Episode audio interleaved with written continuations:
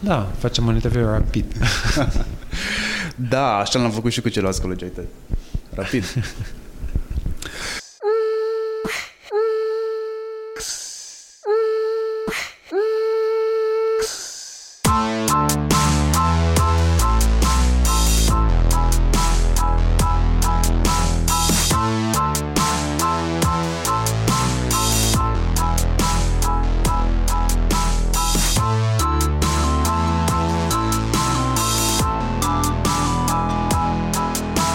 Salutare hurduchesterilor! Sunt uh, la headquarter-ul Defender, suntem în al treilea episod din uh, parteneriatul pe care l-am stat împreună acum vreo lună și ceva. Uh, dacă nu ați auzit primele două episoade, musai să le auziți. Unul dintre ele este despre cybersecurity la modul general, ce trebuie să faceți ca să vă protejați device-urile și chiar pe voi. Um, și ce presupune cybersecurity-ul, malware-ul și generic numiți virus. Al doilea este despre parental control și riscurile la care se supun copiii când ajung în online, iar ăsta este despre un subiect care pe mine mă arde la fel de tare ca celelalte. Este despre Internet of Things, iar uh, lângă mine este Răzvan Todor. Salut! Salut, salut! Ce faci? Uite, uh, bine și eu tot așa dimineața la muncă. Da. Spunem ce faci tu la Bitdefender. Um, eu uh, conduc un uh, cum îl numim aici, line of business, ceea ce înseamnă o direcție care se ocupă de niște subiecte specifice. Subiectul meu specific este Internet of Things, adică protecție pentru toate lucrurile care se conectează la internet. Tu ești cel despre care am auzit de multe ori că e capul răutăților în ghilimele pentru Bitdefender Box? Tu ești uh, ăla care a încercat să emuleze într-un router uh, uh, sistemul de protecție? Aș putea să spun da și nu, adică suntem mai mulți cei care lucrează la, la Bitdefender Box. Cineva a avut ideea asta, nu ești cel care a Nu sunt eu cel care a avut tu. ideea, eu sunt cel care a construit uh, următoarea versiune. Am înțeles. Spunem, cum s-a derulat? De unde a pornit ideea de box? Cum a început ea? Povestește despre colegul tău care a venit cu uh, încercarea și cum ați scalat-o de ați ajuns la versiunea a doua de Bitdefender Box, ce înseamnă Bitdefender Box și apoi după aia trecem ușor, ușor și prin conceptul de Internet of Things, ca să înțelegem de ce a fost nevoie de Bitdefender Box. Păi, cred că uh, de ce a fost nevoie de Bitdefender Box este de fapt definiția Internet of Things, adică de acolo a pornit uh, ideea de Bitdefender Box. Um, prima versiune uh, și de fapt ideea originală a fost acum mulți ani Ținând seama că Bitdefender Box, prima versiune, a fost lansat în 2015, probabil că undeva în 2013 uh, s-a născut această idee. Uh, cred că a venit din... Uh, noi, să spunem istoric, uh, protejăm device-uri și noi ne-am gândit că protejăm calculatorul omului. Acum mulți ani asta făceam antivirus, protejăm calculatorul omului. Uh, Um, după aia am trecut de la a proteja un device la a proteja mai multe device-uri, pentru că omul începea să, să aibă mai multe device-uri. Și încet, încet ne-am dus către ideea de a proteja mediul digital al omului, pentru că se vedea deja că uh, omul începe să fie înconjurat de tot felul de device-uri care se conectează la internet. Însă aici deja apărea o problemă uh, în sensul în care majoritatea de device-urile acestora smart, și spun smart cu ghilimele, uh, nu sunt atât de smart, adică nu poți să pui pe ele nimic, nu poți să instalezi o soluție care să le protejeze, Uh, sunt făcute, uh, sunt, na, ca să spun așa, forjate la maxim, adică dintr-un hardware cât mai mic și cât mai slab pentru a respecta anumite uh, probleme de cost, încearcă să, se, încearcă să se scoată cât mai multă funcționalitate. Și atunci locul, pentru, adică spațiu pentru a face ceva pentru securitatea lui este foarte mic sau inexistent. Um, sistemul de operare de obicei este nepermisiv și așa mai departe. Și atunci, uh, ideea originală a fost cum putem noi să protejăm toate aceste device-uri dacă nu putem să fim pe ele efectiv. Um, și ne rămânea un singur loc. Putem să mergem la, la nivel de rețea. Iar locul acesta uh, este foarte bun pentru că uh, ne scapă de a ne integra cu tot felul de device-uri care apar în fiecare zi. Practic suntem device agnostic, stăm la nivel de rețea, nu mai contează ce device se conectează la rețeaua respectivă, noi îl putem proteja. Și așa a apărut uh, ideea de box. Hai să facem ceva în, în sensul acesta.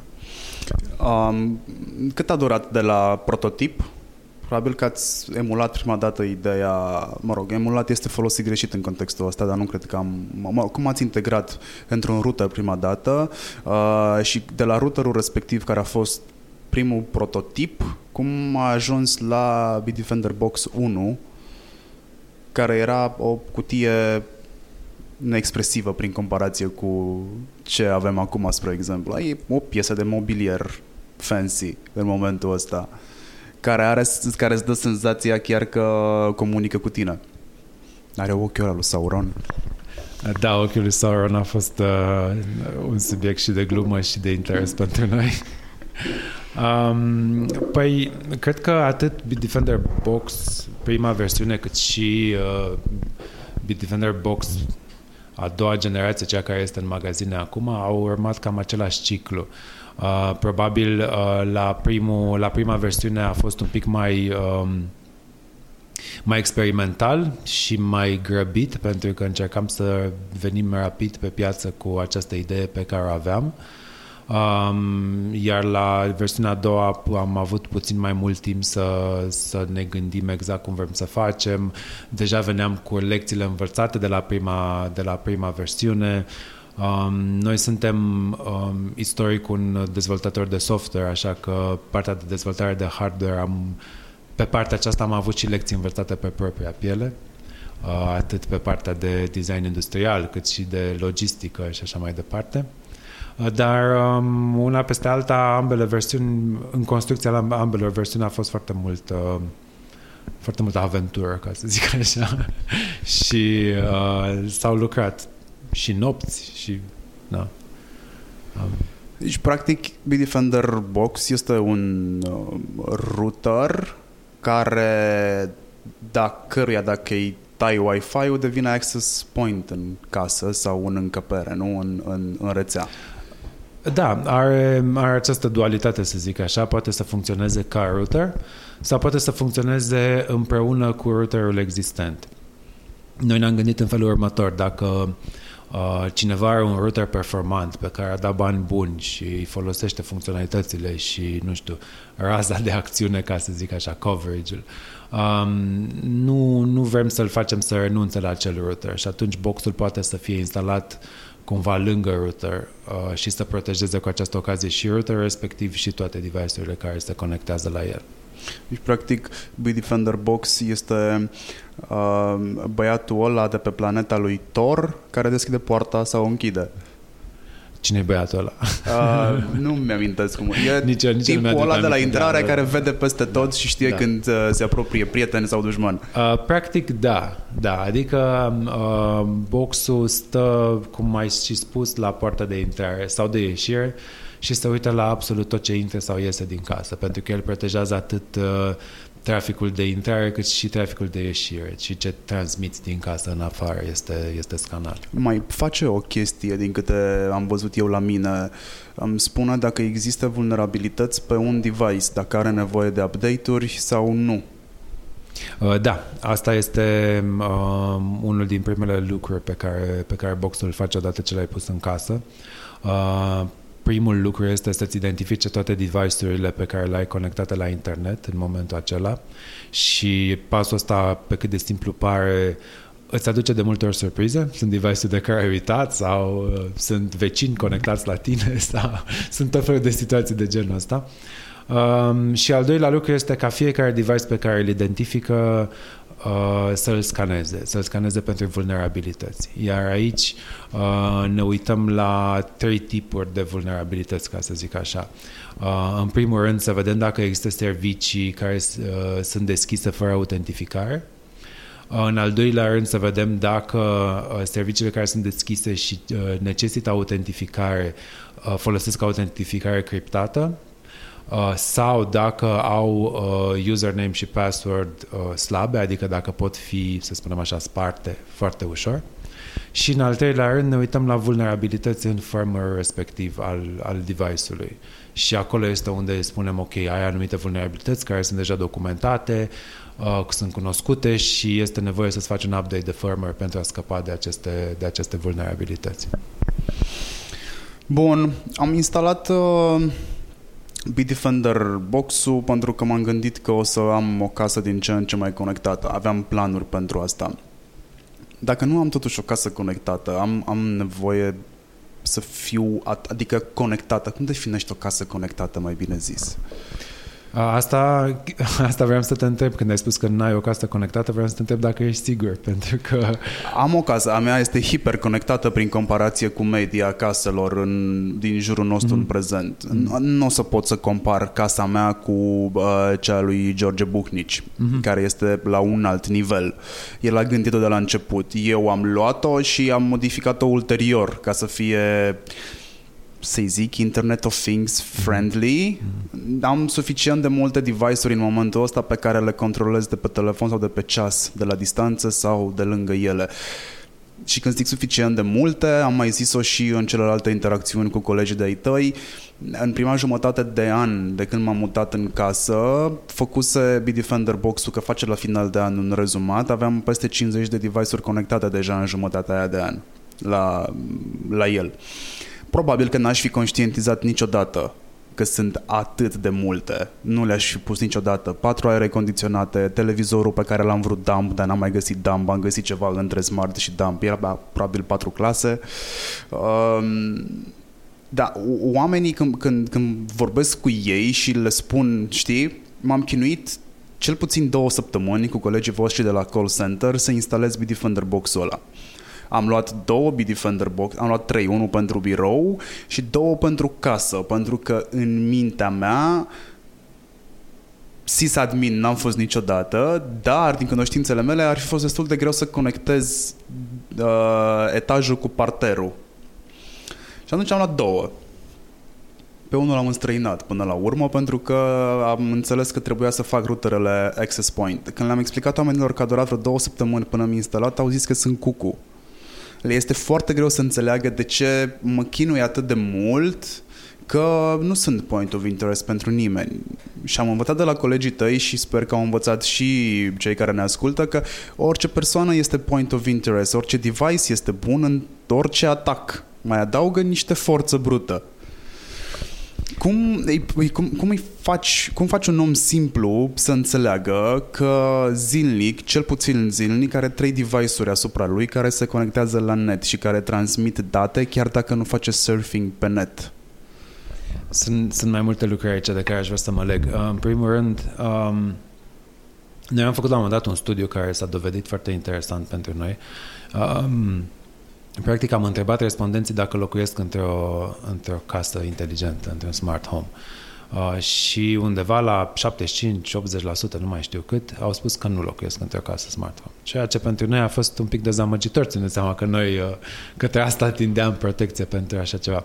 Însă apoi am început să întrebăm uh, specific. Dar un smart TV aveți? Pff, 90% sau nu știu cât au scout, dar um, nu știu, uh, smart lightning, smart bulbs, smart, tot felul de chestii. Început să ne întrebăm punctual, uite, consolă de gaming aveți? Avem. Și tot așa. Și încet, încet oamenii început să, să-și dea seama că ei locuiesc într-un smart home, pentru că Uh, încă noi avem în cap ideea aceea de smart home din, nu știu, de Jarvis sau așa care se întoarce după soare și vorbește cu tine, dar până și asta noi uităm că de fapt casa vorbește cu tine, că dacă ți-ai cumpărat un Alexa sau un Google Home, gata, casa vorbește cu tine, adică nu mai e...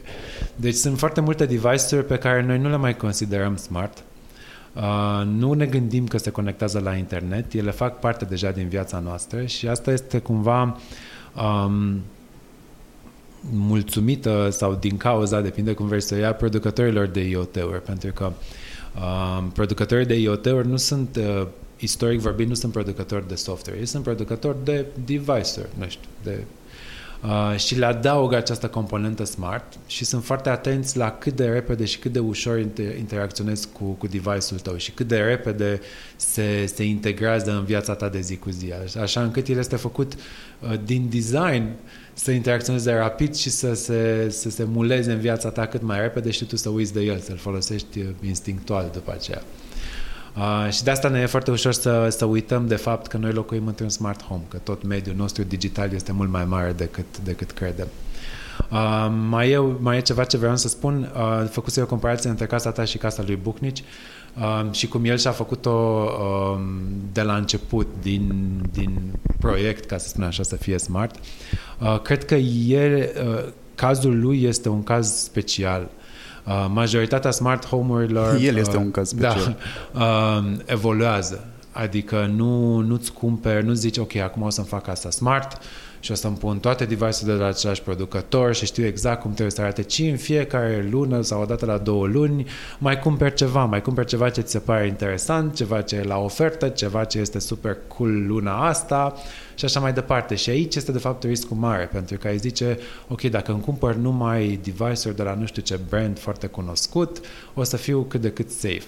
Dar nu o să faci asta într-o lună, două, trei, o să, tot o să cumperi ceva, o chinezărie, o chestie foarte ieftină, așa, și oricât de, cât de multă grijă ai avea de smart home-ul tău, la un moment dat tot va exista o verigă slabă, care de fapt va fi intrarea în, în casa ta smart. Uh, chinezăriile astea despre care ai zis tu și când ne referim la chinezării, ne referim la lucrurile de proastă calitate, dar calitate în detrimentul funcționalității imediate, zic eu.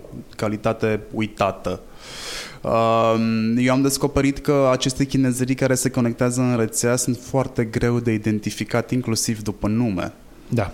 Adică ești ca atunci când stai într-o pădure, doar că ești în casă și ești cu busola uh, și stai și te orientezi să vezi unde e nordul. Cam asta se întâmplă și când stai în casă și vezi o listă de chinezării, identifică-le.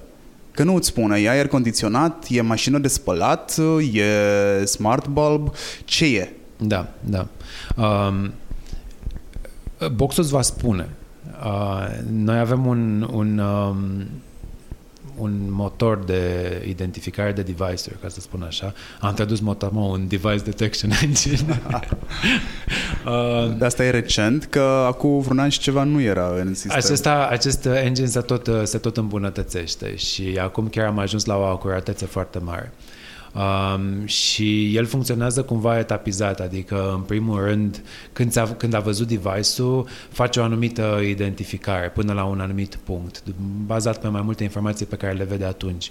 Însă uh, pe măsură ce device-ul face trafic, și el începe să înțeleagă cum se comportă device-ul acela, reușește să le identifice din ce în ce mai specific și să-ți spună, uite, asta este. Deci să spunem dacă în primele 10 secunde ți-a oferit o anumită informație, după o zi el e probabil să-ți ofere mai multe informații despre device-ul respectiv, pentru că a mai văzut niște lucruri pe care, pe care le face. Practic caută pattern-uri. Da. da. E un algoritm care caută pattern-uri.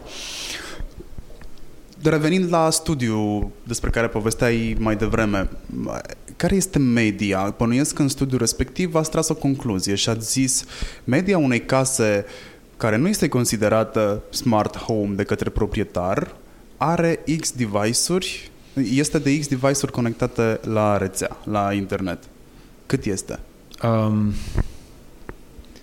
din câte mi-aduc aminte, era undeva la 12 sau 15 device-uri pentru o casă, o familie. Nu vorbim de o casă cu un singur locatar, dar de o familie, să spunem, standard, cu câțiva locatari și se, se ajunge undeva la 12-15 device-uri conectate. Pentru că se iau în calcul um, că, să spunem, fiecare membru al familiei are un laptop sau un calculator, uh, un telefon, mai există una, două tablete, mai există o consolă de, de jocuri, mai există unul, două televizoare smart și încep să se adune. Un Chromecast. Un Chromecast, exact, cum mi-am descoperit și eu un Chromecast în spatele televizorului la un moment dat. Um, lucruri de genul ăsta. Uh, un smartwatch, un, nu știu, o brățară de fitness. Astea uh, sunt în categoria Internet of Things sau intră la categoria wearables sau e așa shady area pe care nu o poți defini? Internet of Things este o umbrelă foarte mare care conține tot. Practic, wearables și toate celelalte sunt subcategorii în Internet of Things. Uh, putem defini Internet of Things ca uh, uh, suma tuturor device-urilor care se conectează la internet. Și laptopurile, deși sunt device-uri tradiționale, ele fac parte tot din Internet of Things, că e tot things, things care se conectează la internet. Deci ar trebui să iau în considerare faptul că frigiderul mi se conectează la net doar pentru a-și face singur diagnosticare și, nu știu, update-uri. Că mai nou frigiderele, spre exemplu, au capabilitatea de a se conecta la net, nu e mare chestie, nu e complicat. Da. Îi pui un device în spate cum s-a întâmplat, cum se întâmplă că să descoper eu la aerele condiționate. Da, e un device, motherboard, placă de rețea, se conectează la net, au un mic soft scris și își fac singure diagnosticare în cazul în care nu funcționează. Da, sau update-uri. Sau... Exact, sau update-uri. De ce ar trebui să bag în seamă uh, protecția frigiderului Așa cum mai zisesem la un moment dat, uh, fiecare device conectat la internet poate să fie și o poartă de intrare a cuiva în, în casa noastră, în casa noastră digitală. Adică dacă eu reușesc să accesez frigiderul, nu o să mă opresc acolo. De acolo o să văd cine mai e cu mine în rețea, unde pot să mă duc de aici încolo și așa mai departe și să văd ce informații pot să obțin de la tine din rețea, să văd când faci o plată, să văd ce, ce mai ai pe NAS, pe storage, ce poze ai și așa. Adică mi s-a deschis o ușă și urmează să văd ce pot să fac cu ele. Uh, mai mult de atât, um, știu că spusese la un moment dat de faptul că tu nu ești o țintă.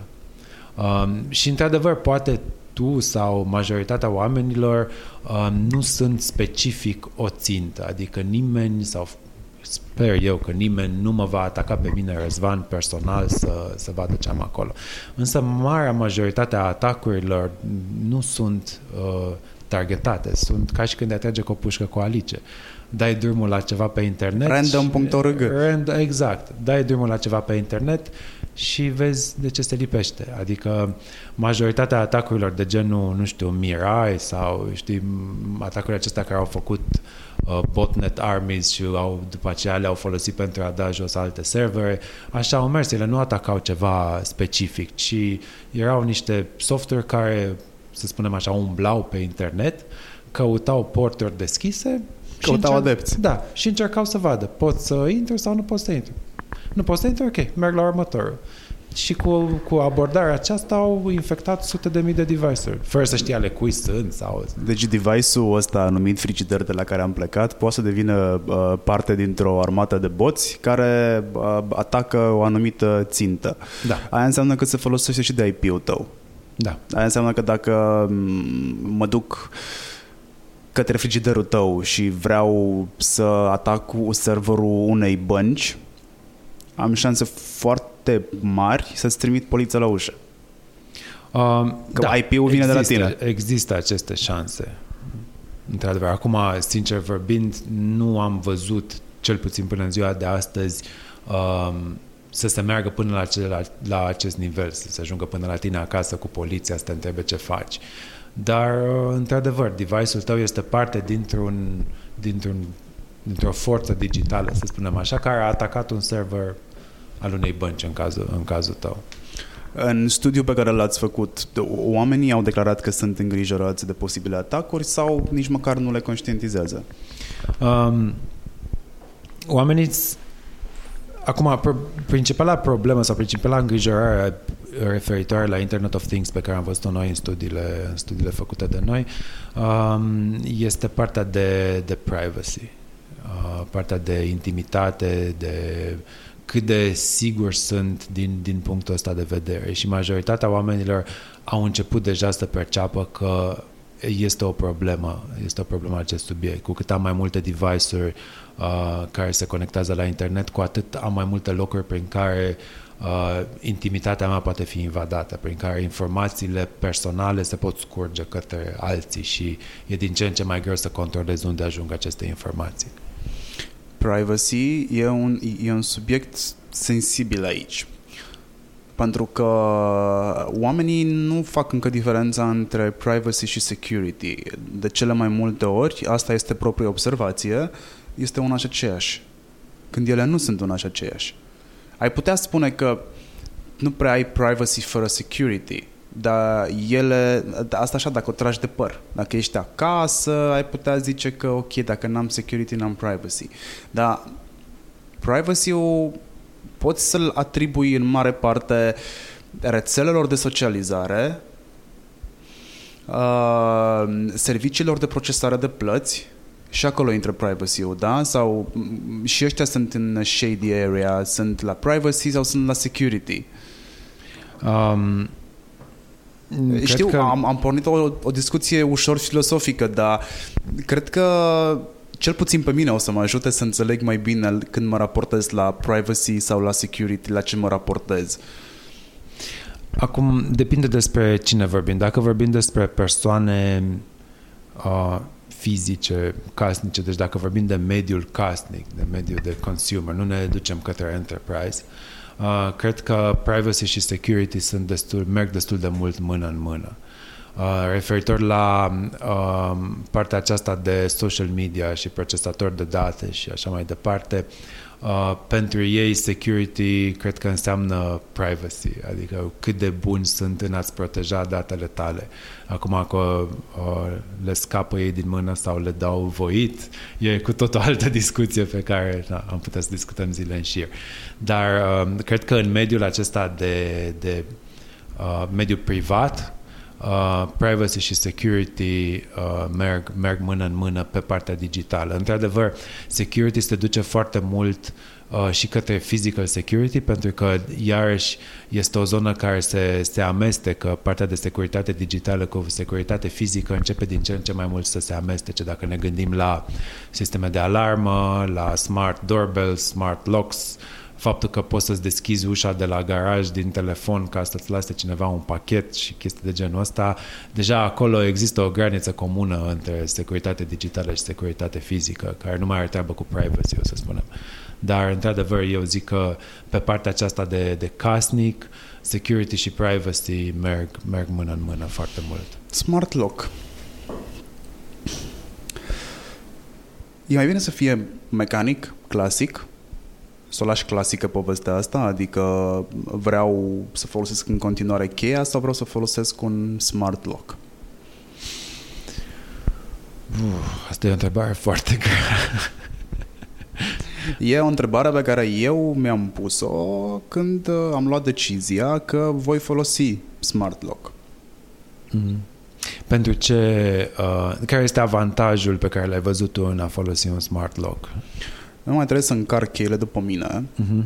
Eu în momentul ăsta am un rând de chei cu care deschid poarta pentru că până la momentul prezent nu am găsit un producător sau un importator care să-mi aducă uh, un sistem care să mi se conecteze wireless la net și care să-mi deschidă poarta când am ajuns în range-ul de X metri fără să mai îmbate o capul că am un buton de apăsat, fără să trimite o SMS-uri și așa mai departe. Pur și simplu am în fața porții, vreau să se deschidă.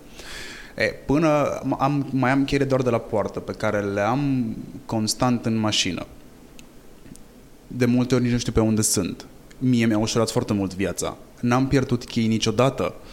Dar să nu mai port niște chei după mine, să nu mai am grija lor, it's huge for me. Și până la urmă sunt genul de persoană care nu tinde să fie sclavul tehnologiei, ci invers, să facă tehnologia sclavă pentru el, pentru că eu așa o văd. E aici să mă ajute să îmi salvez niște timp. Mie, uite, mi-e foarte comod când vin cu cumpărăturile de la uh, hipermarket, am mâinile full da, și da. în momentul când am ajuns lângă, lângă poartă, ușa deja s-a, s-a, s-a deschis. Eu nu mai trebuie să fac decât să o împin cu fundul. Atâta tot trebuie să fac. Deci sunt foarte multe avantaje pe care le-am văzut. Sau că pot să dau chei Uh, pur și simplu unor anumite persoane, nu știu, vine să vină menajera și ei ea știi, știi că vine lunea. Îi dai între ora cu tare să poată folosi cheia respectivă lunea uh, sau poți să o deschizi de la distanță, bona este în vârstă, uh, nu o să poată folosi niciodată un smart lock. Nu are capacitatea să facă asta. Și atunci a deschis de la distanță sau închis de la distanță. Bine, sunt multe alte aspecte tehnice pe care trebuie să le iei în considerare. Este ușă europeană sau este ușă uh, de tip american, pentru că lucrurile acolo stau cu totul și cu totul altfel. Sau este ușă termopan, unde levierul trebuie acționat până sus, uh-huh. sau este ușă normală, unde levierul nu contează în ce poziție stă. Sunt foarte multe aspecte pe care trebuie să le iei în considerare. Dar, deocamdată suntem la primele tentative de smart lock cât de safe sunt. Eu mă simt safe cu el pentru că este integrat în, uh, în, într-o rețea supravegheată de, uh, nu știu, o autoritate a Internet of Things din casa mea, de Bitdefender Box. Dar dacă sunt în casă sau vrea cineva să deschidă ușa aia, adică cât de safe ar trebui să mă simt totuși că am Defender Box, că n-am Defender Box. Asta era întrebarea, știi? Alea să mai și pot bloca. Ok. Um, acum, dacă se blochează sau nu se blochează, asta ține de producător, de producător respectiv. Um, e foarte bine că e protejată. Uh, acum, din nou, gradul de securitate al smart locurilor este iarăși uh, în funcție de producătorul respectiv al smart lock-ului. Um, ce aș face eu dacă aș fi hacker, să spun așa, uh, aș încerca să găsesc vulnerabilități în diverse smart locks. Uh, vulnerabilitățile acestea se pot găsi chiar și pe internet, sunt site-uri unde sunt documentate vulnerabilități pe diferite tipuri de servicii, pe diferite tipuri de firmware și așa mai departe.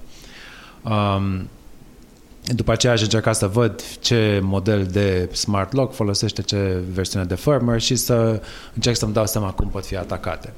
Um, aici intervine Bitdefender Box. În momentul în care cineva încearcă să exploateze o vulnerabilitate de genul acesta, uh, acel IP este blocat, traficul este blocat și tu ești în continuare în siguranță. Adică nu contează că vorbim de smart locks sau de uh, termostate sau de uh, uh, nu știu, nasul, storage-ul tău pe care ți l-ai expus pe internet ca să ai acces la el și din afară, orice trafic malițios de genul acesta care încearcă să exploateze o vulnerabilitate și să, să ia control asupra device-ului respectiv uh, este, este blocat de box. Se, el vede din traficul respectiv că sunt pattern-uri de command injection, de directory traversal, de diferite tipuri de atacuri, le blochează, blochează IP-ul și tu ești uh, anunțat, vezi că pe smart lock-ul tău s-a încercat un atac de tipul ăsta de la IP-ul respectiv, am blocat IP-ul, am blocat atacul, totul este în regulă, IP-ul respectiv nu mai poate să, nici să te contacteze de acum încolo.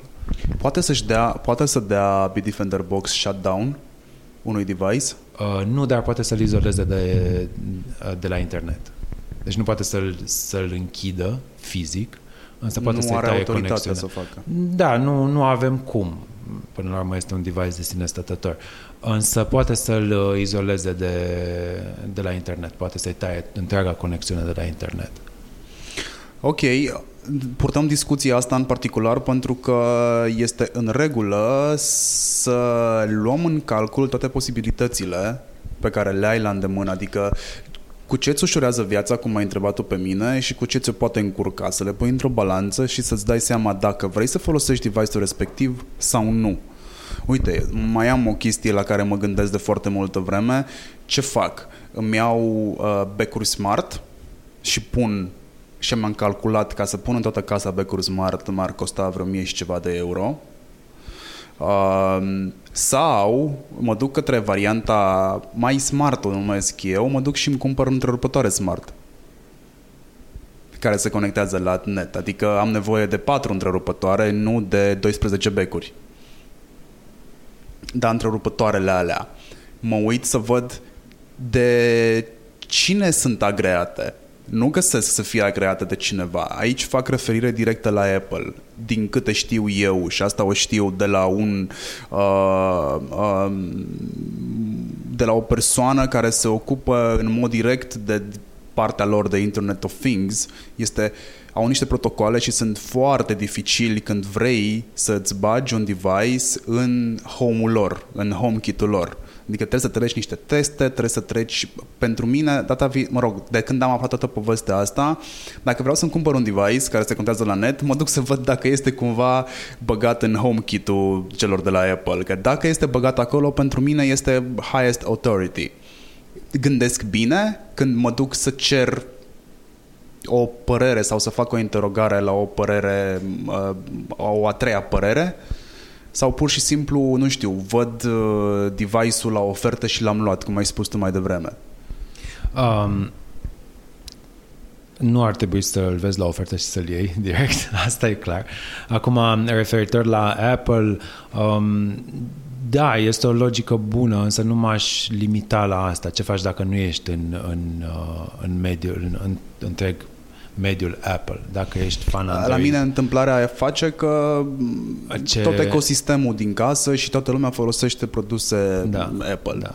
Ce, ce aș recomanda eu ar fi să, să faci o evaluare a producătorului respectiv, să vezi uh, măcar de cât timp e pe, pe, pe piață, ce reviewer are, uh, dacă poți să vezi uh, cât de des își, își dă update-uri, cum își ține la zi device-urile.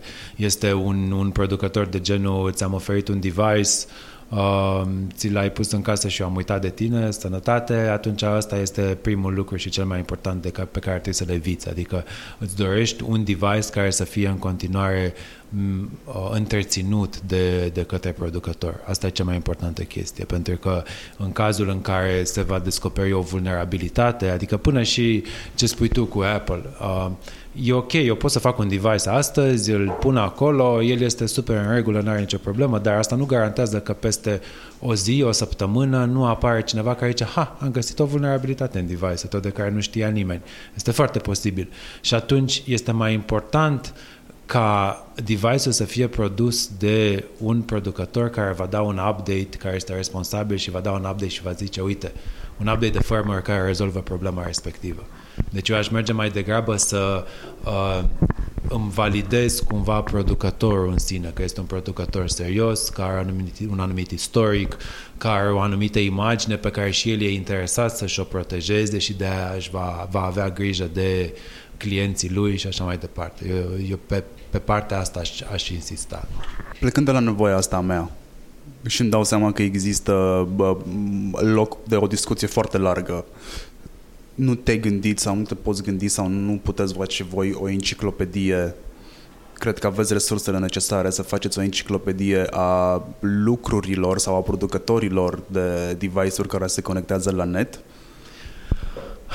pe care să o interoghez ori de câte ori am nevoie? Ba, nu. uh, nu, pentru că Eh, rata la care noi device-uri apar în fiecare zi este foarte, foarte mare. Este aproape imposibil să ții, um, să ții pasul cu, cu toate device-urile care sunt lansate în fiecare zi. Uh, și nu numai atât, să spunem că uh, ajungi la un moment dat, în ziua de astăzi, pe cât suntem pe 3, ai uh, catalogat toate device-urile care există și astăzi pe 3 ai catalogat ultimele device-uri care au apărut ieri, și cât de cât, să zicem, tu consider că ești la zi. Dar ești departe de a fi la zi, pentru că din cele, să zicem, 200 de mii de device-uri pe care le-ai catalogat până acum, uh, deja, să zicem, 100 de mii sunt la o altă versiune de firmware, care este cu totul altceva, trebuie să le cataloghezi din nou. Este, este o luptă la care nu poți face față. Bun, hai să simplificăm lucrurile. Aveți laboratoare. În laboratoarele astea putem să testăm device-uri cărora să le dăm steluțe, note, să le facem review? Uh, da. Vorbim, și... putem începe cu cele mai populare, scădem către cele medii și vorbim eventual și de chinezăriile despre care povesteam eu că sunt destul de greu de identificat în sistem. Uh, da, s-ar putea face acest lucru și noi facem în laboratoare un lucru similar, însă cumva um, îndreptat către un alt rezultat. Avem uh, ceea ce se numesc honeypots, adică avem locuri unde expunem tot felul de device-uri um, și le punem ca un fel de capcană pentru hacker, ca ceva foarte apetisant pentru virus, pentru tot felul de, de lucruri de genul ăsta și le lăsăm intenționat să fie infectate ca să putem să vedem cine le infectează, cum le infectează, care sunt atacurile, odată ce a fost infectat, ce, ce face în device respectiv. Adică așa înțelegem noi ce se întâmplă, uh, mă rog, este unul din, una din metodele pe care le folosim pentru a înțelege ce se întâmplă și care sunt atacurile, ce se întâmplă ce este mai prevalent în ziua de azi și așa mai departe. Adică noi facem această să-i spunem, catalogare de care vorbești tu și investigarea device-urilor, însă cumva targetat pentru a îmbunătăți uh, protecția pe care noi o oferim către, către userii noștri. Unde aveți laboratoarele astea? Um, avem laboratoare atât în Cluj cât și în Iași.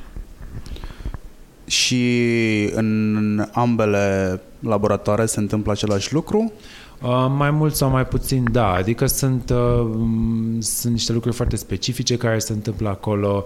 Uh, unii studiază cum, uh, cum sunt atacate device-urile, alții studiază cum pot fi protejate device-urile împotriva acelor atacuri și așa mai departe. Dar, uh, da, să spunem că în ambele se, se studiază IoT-uri. Cât sunt într-o parte, cât sunt într-alta? Încerc să-mi dau Ah, e seama o întrebare dimensiunea. Grea, nici nu știu. Um, o să putem afla. Ok. O să aflăm, cu siguranță, cu un search pe Google aflăm. Uh, știm că sunteți de toți, știm că Uh, sunteți da. foarte mulți ingineri. Da. Bun. Am disecat o mare parte din curiozitatea pe care eu o am vis-a-vis de Internet of Things.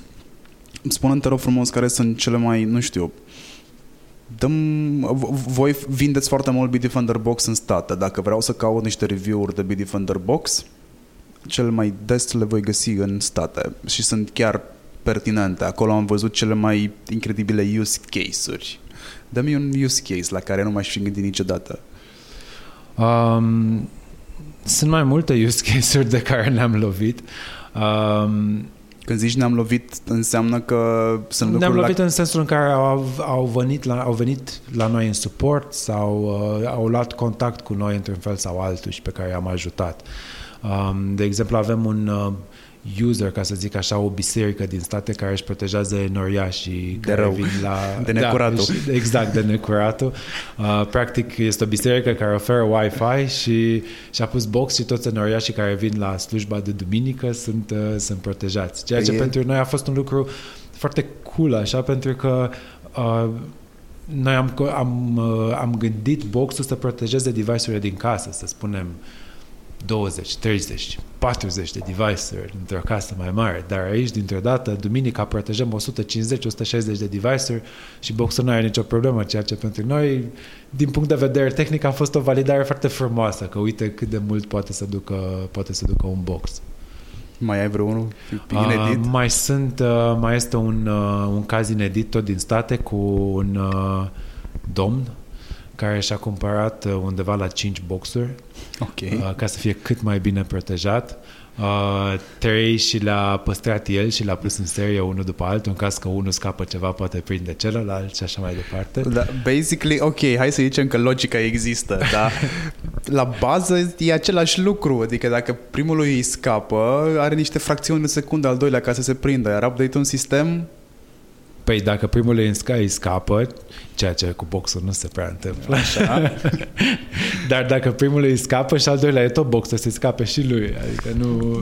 Exact, despre asta povestesc. Așa și Da. cu celelalte două ce face? Și le-a pus în cascadă, da, de Da. se împiedică. Omul, omul se simte mult mai, uh, se simte mai bine, mai protejat. Și are și trei luminițe. Are trei luminițe, cine știe. E, Inițial, uite, o, încă o chestie destul de inedită, când am lansat boxul, um, nu aveam uh, acest feature foarte, foarte important de a-ți regla intensitatea luminiței din aplicație. Asta nici eu nu știam. Uh, și până la urmă am început să ne plângem toți, inclusiv eu, care l-am în dormitor, că e prea puternic și am avut feedback-ul ăsta și de la user și așa a apărut acest feature din aplicație, poți să-ți reglezi intensitatea luminii, să nu te deranjeze. N-aș putea să-i schimb culoarea, mie mi-ar plăcea să fie roșu. Uh, se face roșu dacă nu-ți plătești subscripția, deci Da. succes! Nu că din greșeală am lungit-o pe câțiva ani și m-a sunat un coleg de-ai voștri din uh, call center și m-a întrebat, auziți, dar De ce v-ați cumpărat încă o dată? Păi n-am cumpărat încă o dată, am cumpărat că trebuia să înnoiesc. Uh-uh. În mod, adică ați, aveți trei subscripții una peste alta făcute Zic, ok, zice, vă recomand să le închidem pe celelalte două pe care le-ați făcut. Uh, și zic și cu VPN-ul, VPN aveți până în 2020 nu știu cât. Ah, ok. VPN am destul acum, deci pot să dau și la prieteni.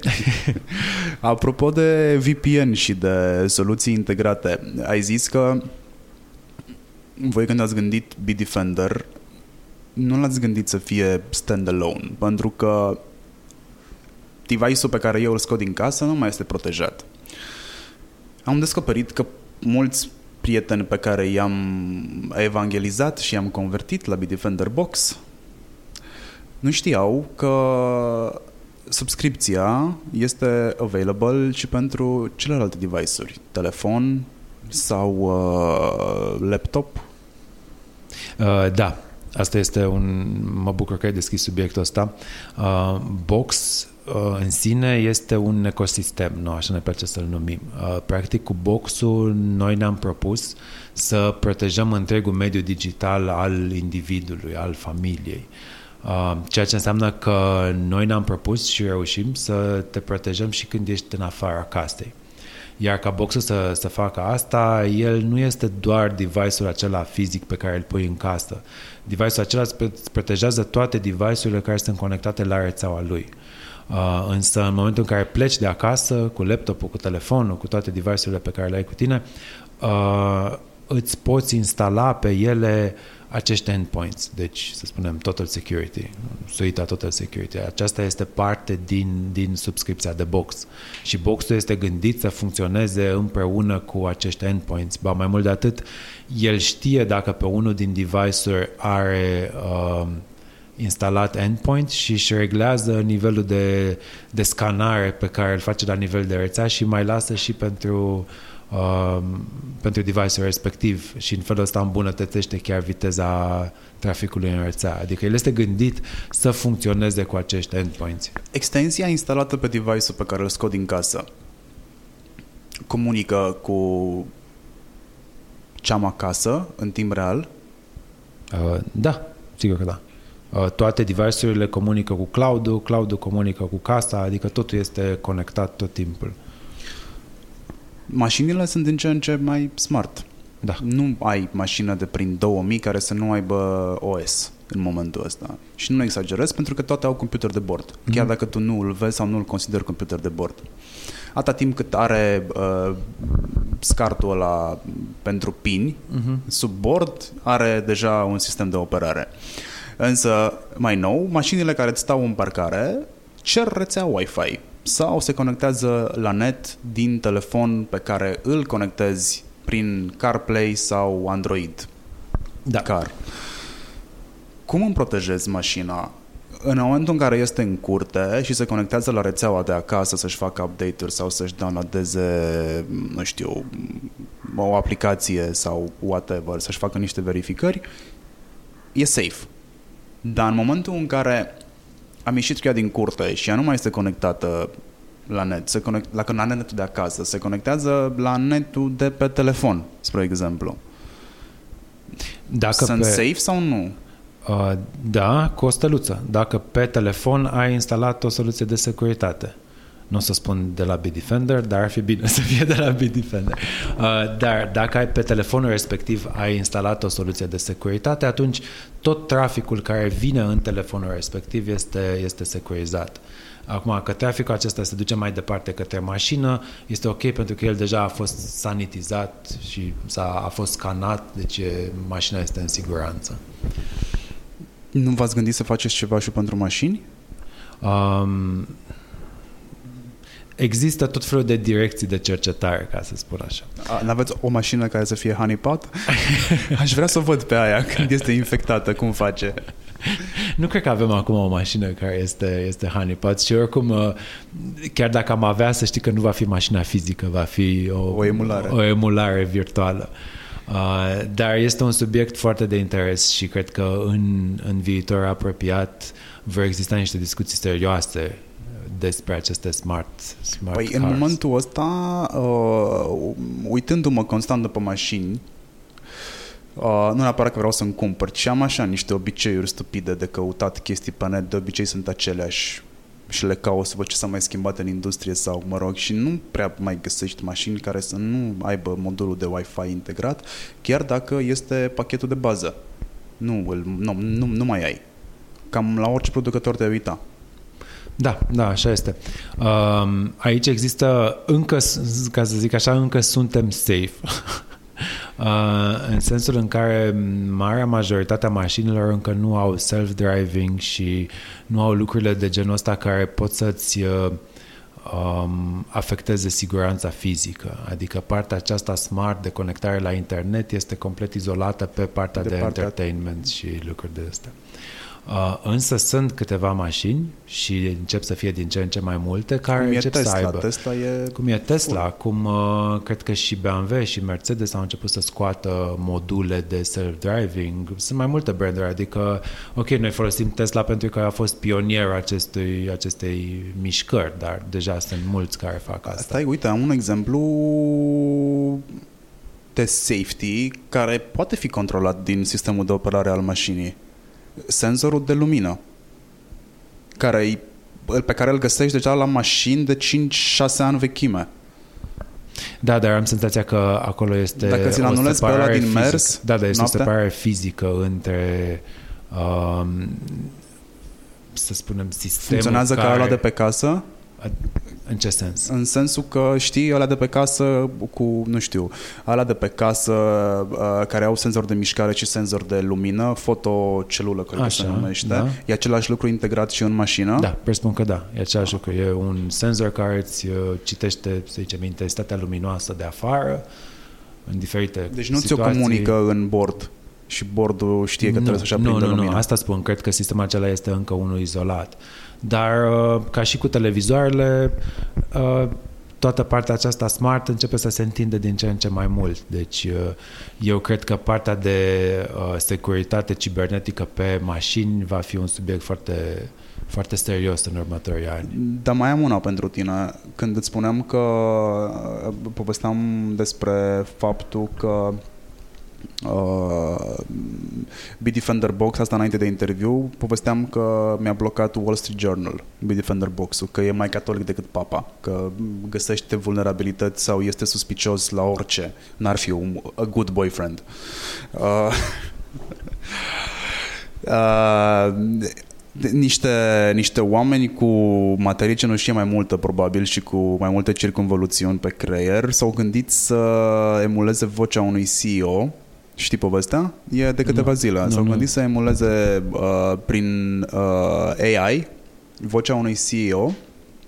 Au sunat la CFO și l-au convins pe CFO cu AI-ul cu care a purtat o, o, o discuție să transfere 220.000 de uh, dolari într-un cont. Este uh, next level phishing. Uh, da, Asta este uh, uh, uh, cum se numește? Nu Deepfake. e în, um, cum se numește conceptul când uh, uh, life hacking nu e life hacking, e uh, social, social, engineering. engineering. Da, da.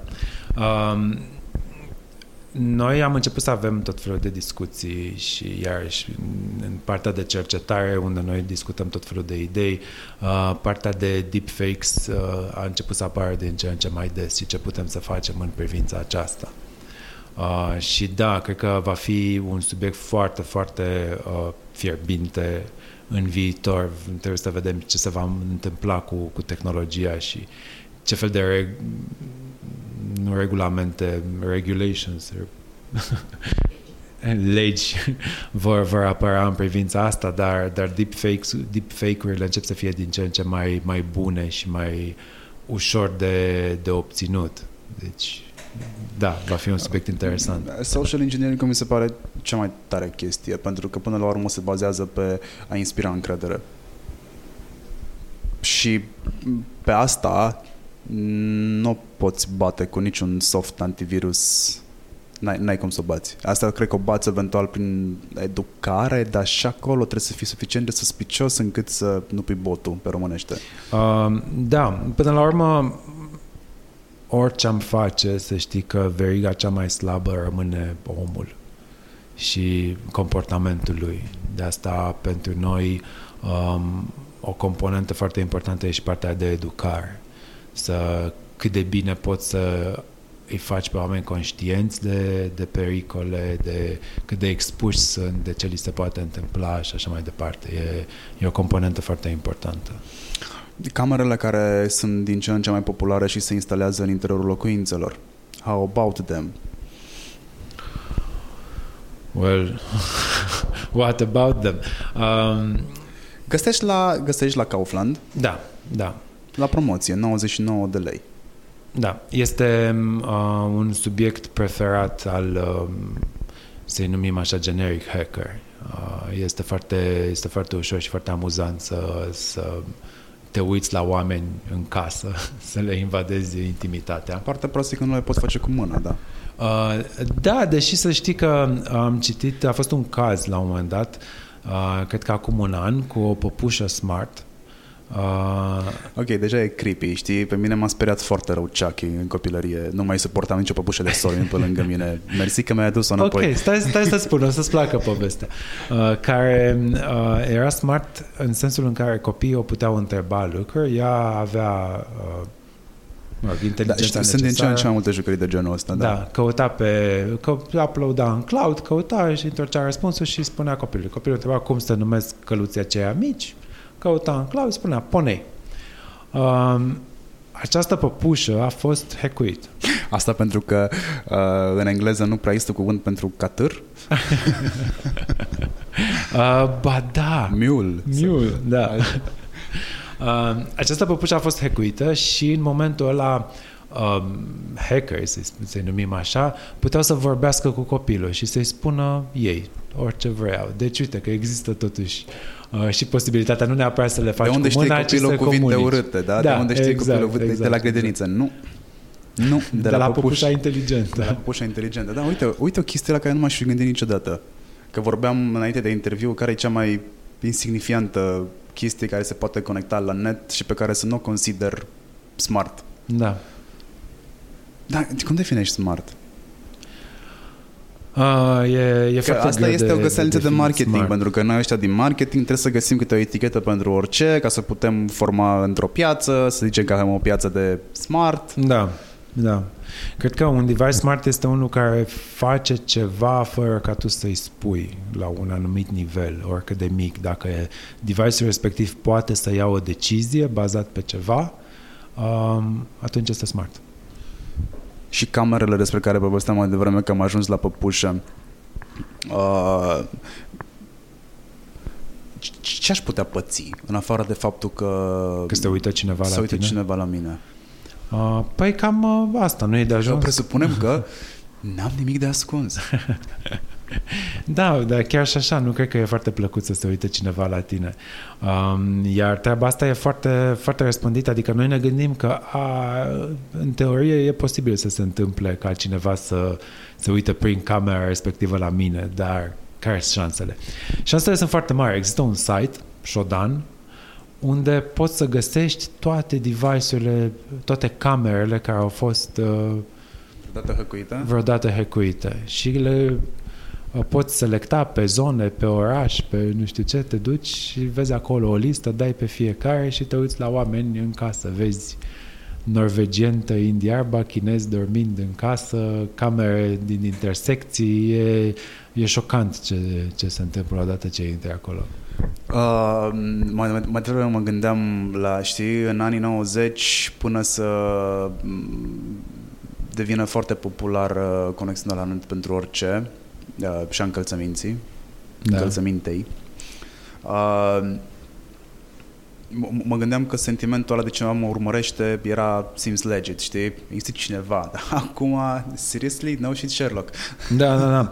Acum, practic, trebuie să te obișnuiești cu gândul că cineva te, te, te urmărește și, practic, uh, E mai mult o chestiune de în cine ai încredere să te urmărească, că cineva Da, te sunt va com- urmări oricum. Sunt convins că cineva care intră în camera mea de, din casă, uh, apropo, n-am încă una, pentru că I don't feel safe with it. Nu, nu, mă simt, nu, nu mă simt ok cu camera aia în casă. Adică, în primul rând, nu-i văd utilitatea. Um, sunt foarte multe baby monitors, camere care să-ți supravegheze bebelușul, să poți să vezi că doarme, că e în regulă, că e, în- acolo văd eu Și alt motiv pentru care mi-aș lua o cameră în casă, care ar fi? Plecând de la ce îmi spuneai acum câteva zeci de minute, cu ce te ajută? să-ți, uh, nu știu, am văzut o fel de cazuri, să supravegheze câinele când ei sunt la muncă, să sunt diversi, diversi oameni cu diverse nevoi, adică, na. Ai vreun caz nașpa care a plecat de la o um, de la o cameră? Aici nu mă refer la chestiile ghilimele bune, că îți supraveghezi uh, în bona în timp ce, adică dacă insiști neapărat să supraveghezi bona, eu zic că trebuie să o schimbi. Mm, Da, da, mă rog. Uh, Cred că e, mm, sunt foarte mari diferențe de, de societate și de cum, cum văd oamenii partea de privacy în, în diferite țări, în diferite societăți. Cred că noi suntem mult mai um, sensibili la subiectul ăsta, iar în alte țări uh, lucrul ăsta este mult mai um, mai ușor, mai Noi suntem sensibili mai așa, acceptat, ancestral, Este pentru mai că- acceptat, da, da, da, probabil că avem o istorie de supraveghere care Exact. încă e prezentă cu noi. Dar în alte țări, partea aceasta de, de camere în casă m, e mult, e mult mai ușor acceptată. Camerele uh, pe care le montezi în afară Da. fac parte din Internet of Things. Nu mă refer la cele clasice, că aș vrea să le delimitez. Sunt alea clasice care se leagă la un sistem de calcul care ți este lipit de un perete și face un zgomot de obicei infernal pentru că are o sursă care trebuie să ventileze. Uh, mă, mă refer la cele care sunt standalone, care costă undeva la 300 de euro. Sunt eu una pe care o vânez de multă vreme. Ce mi-a atras mie atenția la camera asta este că nu are nevoie să fie încărcată, da, se încarcă singură, are o celulă fotovoltaică și se încalcă singură. Uh, are sistem de operare cu recunoaștere facială și mă atenționează când a ajuns cineva acasă sau nu, sau dacă nu recunoaște fața respectivă. Acum, nu o să te întreb cât de GDPR compliant este asta, dar cât de safe ar trebui să mă simt cu ea dacă cineva este o hăcuiește. Păi, um, Și are și depinde. lumină. Deci noaptea știe să facă lumină multă. În momentul în care vede mișcarea, aprinde lumina și așa Exact. mai departe. Da. Acum, depinde unde vezi tu uh, vulnerabilitatea, adică ce ție... La face recognition. faptul că uh, fețele celor pe care camera îi vede sunt urcate în cloud Exact. și așa mai departe. Um, Nu, și ce mă refer doar la mine. Dacă, dacă e vorba de mine și de familia mea, o fac pre propria semnătură. da. Dar vin oameni în casă. Ce trebuie să-i fac atenție? Te filmează, îți scanează fața și te urcă în cloud. Cloudul ăla poate fi hăcuit la un moment dat. Mai vrei să intri în casă? Da, până la urmă poți să scapi de musafiri, ne poftiți așa. Mulțumesc, uite, nu știam cum, e o idee bună. Da, um, din nou, aici revin la ce am, um, la ce am spus mai devreme. Uh, una din uh, principalele chestii pe care ar trebui să le facem ar trebui să vedem cine produce această cameră. Dacă este, nu știu, SC camera SRL cu doi angajați, s-ar Poate putea e să candid fie, camera. s-ar putea să fie o problemă. Dacă este un producător totuși um, uh, legit, cu un anumit istoric, uh, ai ceva mai multă încredere. Asta nu înseamnă că uh, cloudul lui nu va fi uh, hackuit niciodată, ci înseamnă că măcar există intenția și se iau niște măsuri astfel încât cloudul lor și infrastructura lor să fie totuși uh, securizate. Sau poți alege să nu-ți instalezi această cameră. Adică întotdeauna Fair enough. cred că va trebui să, să facem o, o, o evaluare a cât de mult vreau să mă expun și cât de mult îmi doresc acele funcționalități.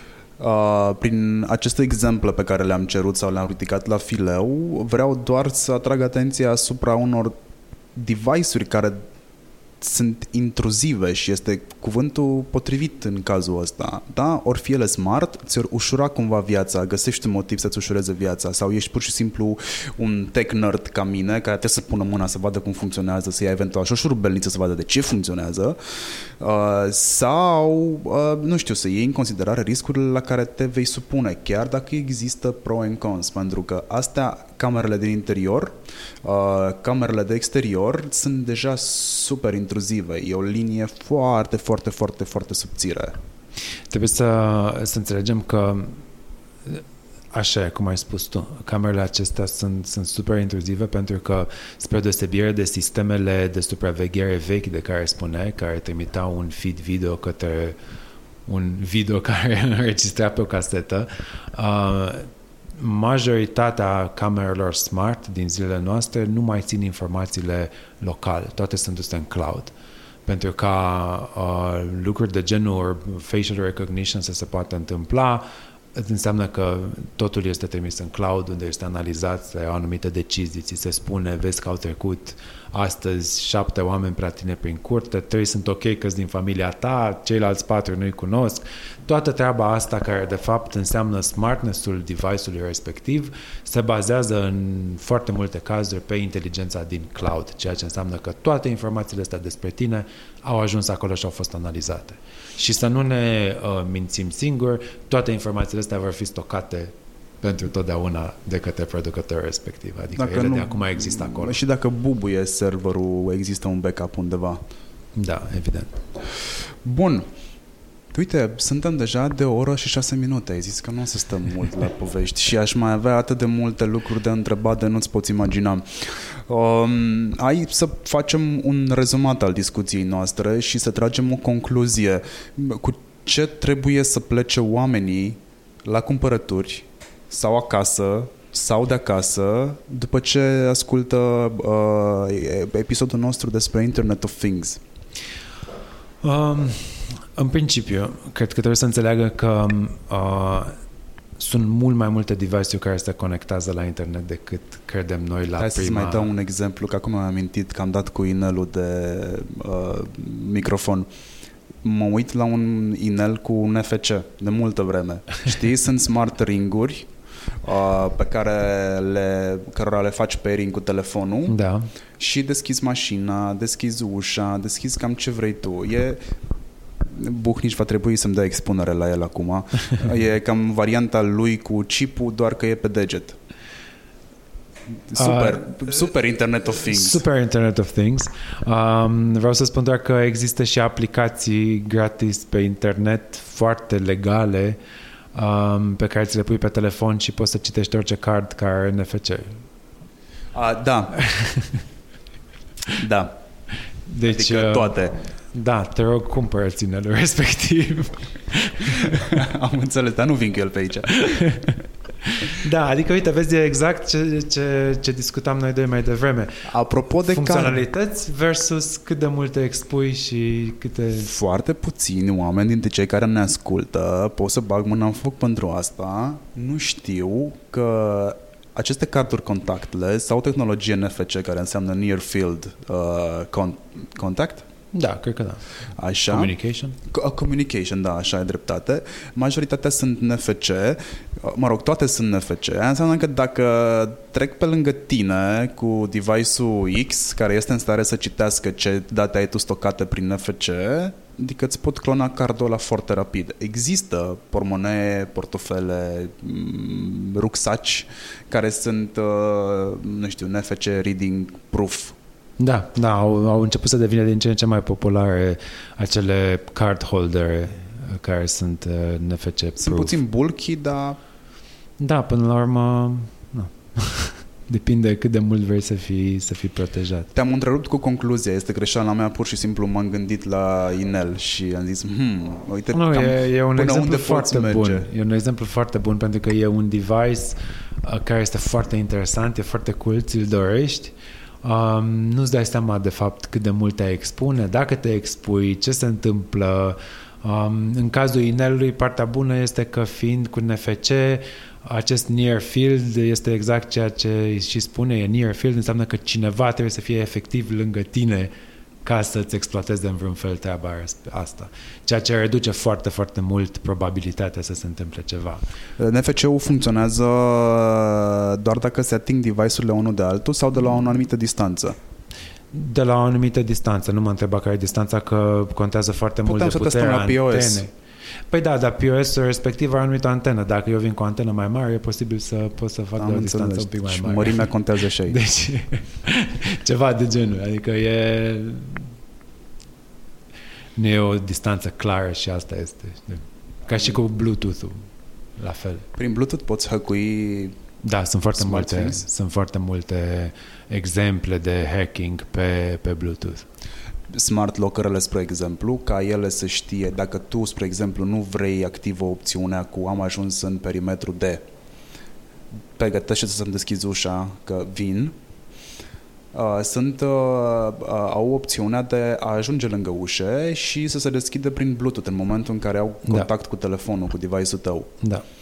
Și mă gândeam la Bluetooth în momentul în care povesteam despre smart lock, adică dacă mă duc lângă ușă, n-aș putea să, că până la urmă este undă radio. Da, da. E- În teorie există posibilitatea. Acum revin la acele vulnerabilități de care spuneam. Orice prostie de genul ăsta se întâmplă uh, exploatând niște vulnerabilități existente. Dacă producătorul este un producător responsabil, uh, șansele mari sunt să nu existe sau să nu fie încă descoperite sau deci să fie foarte safe lo- smart locul respectiv. Um, Bun, înapoi la concluzie. Înapoi la concluzii. Uh, sunt foarte multe uh, device-uri în jurul nostru, mai multe decât credem. Um, ce aș face eu ca, nu știu, utilizator de, de smart device-uri ar fi să mă asigur că odată ce l-am cumpărat îi schimb toate parolele standard cu care au venit. Um, pare o chestie banală, dar uh, majoritatea hackurilor uh, mass hacks din astea se întâmplă exploatând device-uri la care a fost uitat uh, username și parola din, din, din, care au fost puse din fabrică. Este un pas, un prim pas foarte simplu și care are uh, impactul foarte mare. Dacă nu ați ascultat încă celelalte două interviuri pe care le-am făcut uh, cu colegii lui Răzvan, uh, e bine să schimbați parolele. Este indicat și imperios necesar, aș adăuga eu, să schimbați parolele device-urilor predefinite, din simplu fapt că există bază de date cu aceste Există librării, pot să le numesc. La, la partea aceasta de, de username și password implicit, nici măcar nu e nevoie. Dai pe Google și îți apare. Este e șocant. mai simplu. Deci de asta e ok. E de, mă rog, bagi, nu, când te conectezi la un device, îți va spune pentru început ce router este, spre exemplu. Când, Da. da. când vorbim de device-uri, vorbim de routere în cazul ăsta. Ok. Am închis paranteza. Da, și uite, aici iarăși vezi o, se vede o diferență între producătorii responsabili și restul. Un device care vine de la un producător responsabil va avea această rutină la început, la setup, ți se va cere. Schimbă, puneți, definește tu un username și o parolă. Un singur producător am găsit de routere care este, fa- care este care mi-a făcut zile fripte pe de-o parte, uh, este Asus. Mhm. Primul contact pe care l-ai cu Asus este să schimbă parola. Da, da. Uh, Să știi că producătorii de routere um, mari, aceștia cunoscuți, uh, sunt din ce în ce mai atenți la, la partea asta și chiar fac niște pași destul de, de frumoși în direcția asta. Iar asta ar fi diferența între un router de 100 de lei și 150 de mega putere și un router de 500 de lei și 150 de mega putere. Că știi, au, as, aud de foarte multe ori discuția o să mă duc să-mi iau de la ieftin, că oricum pentru ce-mi trebuie mie nu e cine știe ce. Uh, e cine știe ce? Și din experiența mea, om care a schimbat foarte multe rutere și în birou și acasă, uh, un router cu securitate de bun simț, când zic de bun simț, adică sunt îndeplinite basic-urile și ceva în plus, nu o să-l găsesc sub 800 de lei. Să fie Uh, și gigabit. Da, nu, nu știu prețurile acum, probabil că să fie și gigabit și așa, e, e foarte posibil să fie cum spui tu. Vreau doar să spun că um, noi nu considerăm routerul ca fiind smart, lock, smart lock-ul casei tale digitale, dar el asta este. Așa cum vorbeam mai devreme de smart locks pe, pe ușă. Da, este bună paralela. Routerul este exact poarta de intrare în toate device-urile care sunt conectate în el. Practic, eu dacă e să mă uit cu ghilimele de rigoare la casa ta uh, Sau în casă pe dacă ai internet, cameră. Tot ce văd este IP-ul routerului. Aia e ceea ce văd. Dacă eu pot să trec mai departe, e o problemă. Am înțeles. Din discuția pe care noi o purtăm acum și de al cărei final ne apropiem, trag concluzia că Jarvisul din uh, Iron Man nu e chiar atât de departe. Uh, chiar nu este. Chiar nu este. Dacă stăm să ne gândim la toți acești uh, smart assistants, smart speakers, toate chestiile de, de genul ăsta cu care poți interacționa vocal și îți răspund și așa, nu. Suntem la, nu știu, câțiva ani distanță. Da, uh, cum zicea colegul tău Bogdan, realitatea imediată. Da, așa e. Poate nu este cu adopție imediată, dar uh, tehnic cred că vom fi foarte, foarte curând în contextul respectiv. Eu am tot făcut referire la Mr. Robot. Probabil l-ai văzut. Da, să știi că nu m-a prins. Am văzut câteva episoade și nu m-a prins. Eu zic că trebuie să insiști. uh, ca Posibil, să înțelegi. posibil. Mă rog, acolo vorbim și despre, despre niște boli mentale, dar dacă le izolezi pe alea și te ocupi doar de partea de tech Da. și ce ar putea face un hacker, eu cred că e primat. Eu cred că nu faci nimeni, nimănui un serviciu sau un de serviciu folosind termenul de hacker. Adică dacă sunt în stare să... Dacă 90 eram în stare să mă uit la un router sau la un access point, eram hacker să mă uit în el.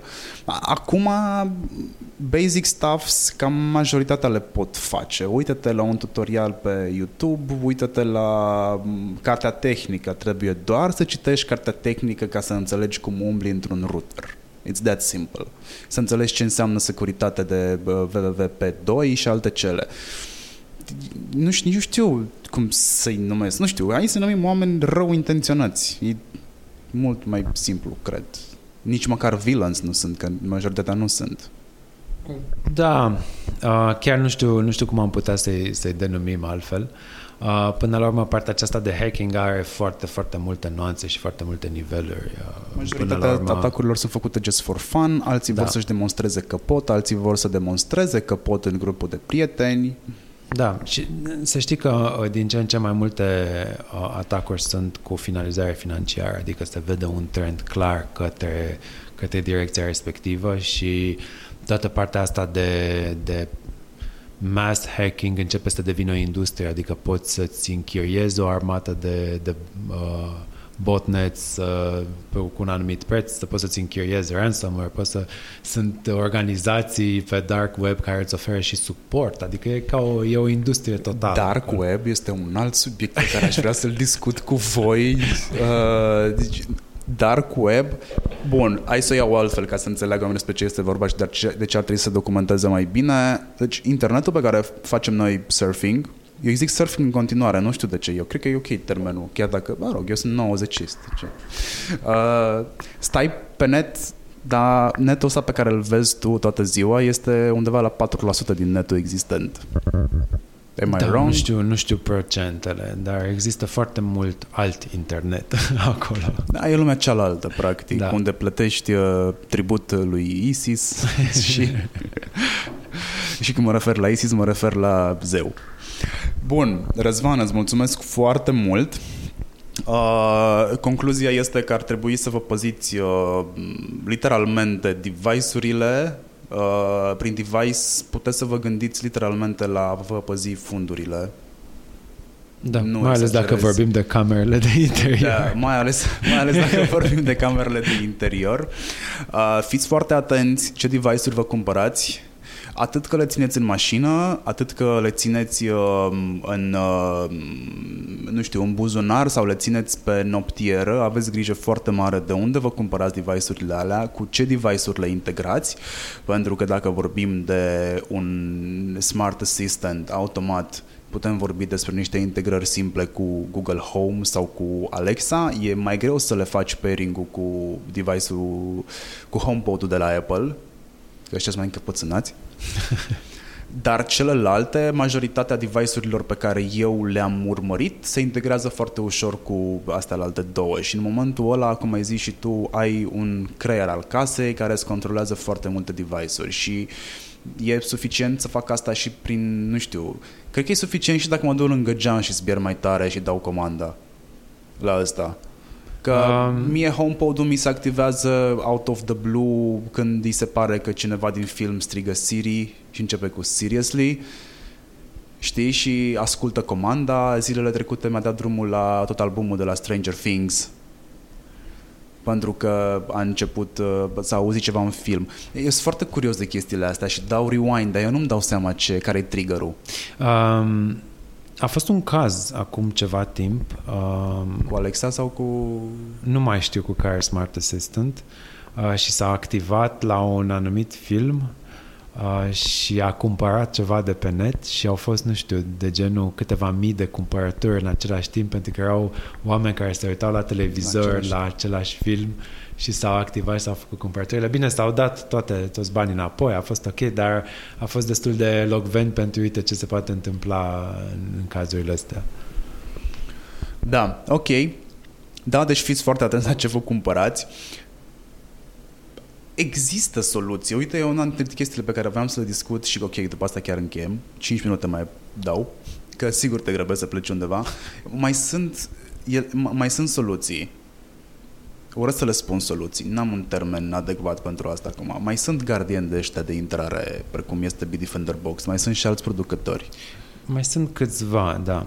da. de ce al vostru este mai popular decât al lor? Um, că arată mai bine? E, îl candidează la președinție? Nu cred. Nu, nu, nu, nu. Uh, din punct de vedere tehnic este printre cele mai avansate. Uh, dacă ar fi să considerăm o plajă de atacuri, noi protejăm în cea mai mare, protejăm cel mai bine față de, de toate atacurile. Um, și asta se vede și um, în testele independente. Noi câștigăm um, cam în fiecare an best protection în fața competitorilor noștri. Ce hardware aveți în interior? Uh, este un procesor de 1,2, un ARM, mă rog, există specificații tehnice pe, pe site. ARM? ARM e ok. Da. da, ok.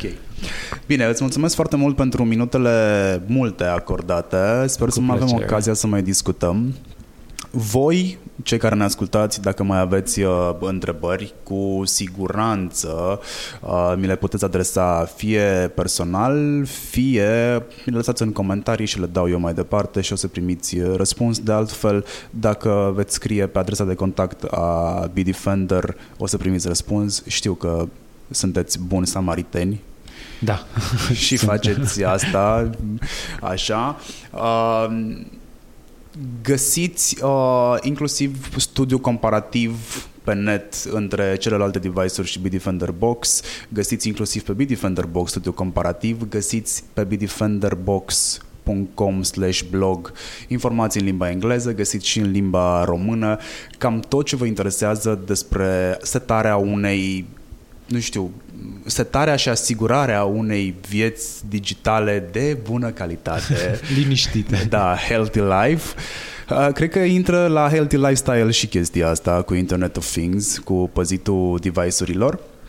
Uh, nu uitați că în Bitdefender Box, dacă aveți deja cumpărat Bitdefender Box, aveți licență și pentru a instala celelalte, în celelalte device-uri uh, sistemul Bitdefender Uh, dacă nu ați ascultat celelalte două interviuri, mergeți repede și ascultați-le. Primul este despre uh, malware, ransomware, cybersecurity la modul general, despre o industrie de vreo 2 miliarde de dolari ați estimat voi la un moment dat și avem una și despre parental control și despre riscurile la care se supun copiii când stau online și ce puteți face voi să îi protejați mai bine. Uh, Marian Hurducaș sunt eu, uh, Răzvan uh, Spune tu numele, te rog frumos. Todor. Am vrut să zic Todoran, dar probabil că mă gândeam deja la Masterchef, nu știu de ce. Bine, vă mulțumesc foarte mult, ne auzim cu următorul interviu, bineînțeles, data viitoare. Salut! A, ah, și nu uitați, subscribe, share, tag pe rețele de socializare, um, da, cam tot ce se poate ca să uh, mi oferiți mie o bună stare a ego-ului, inclusiv multe steluțe pe Apple Podcast. Salut!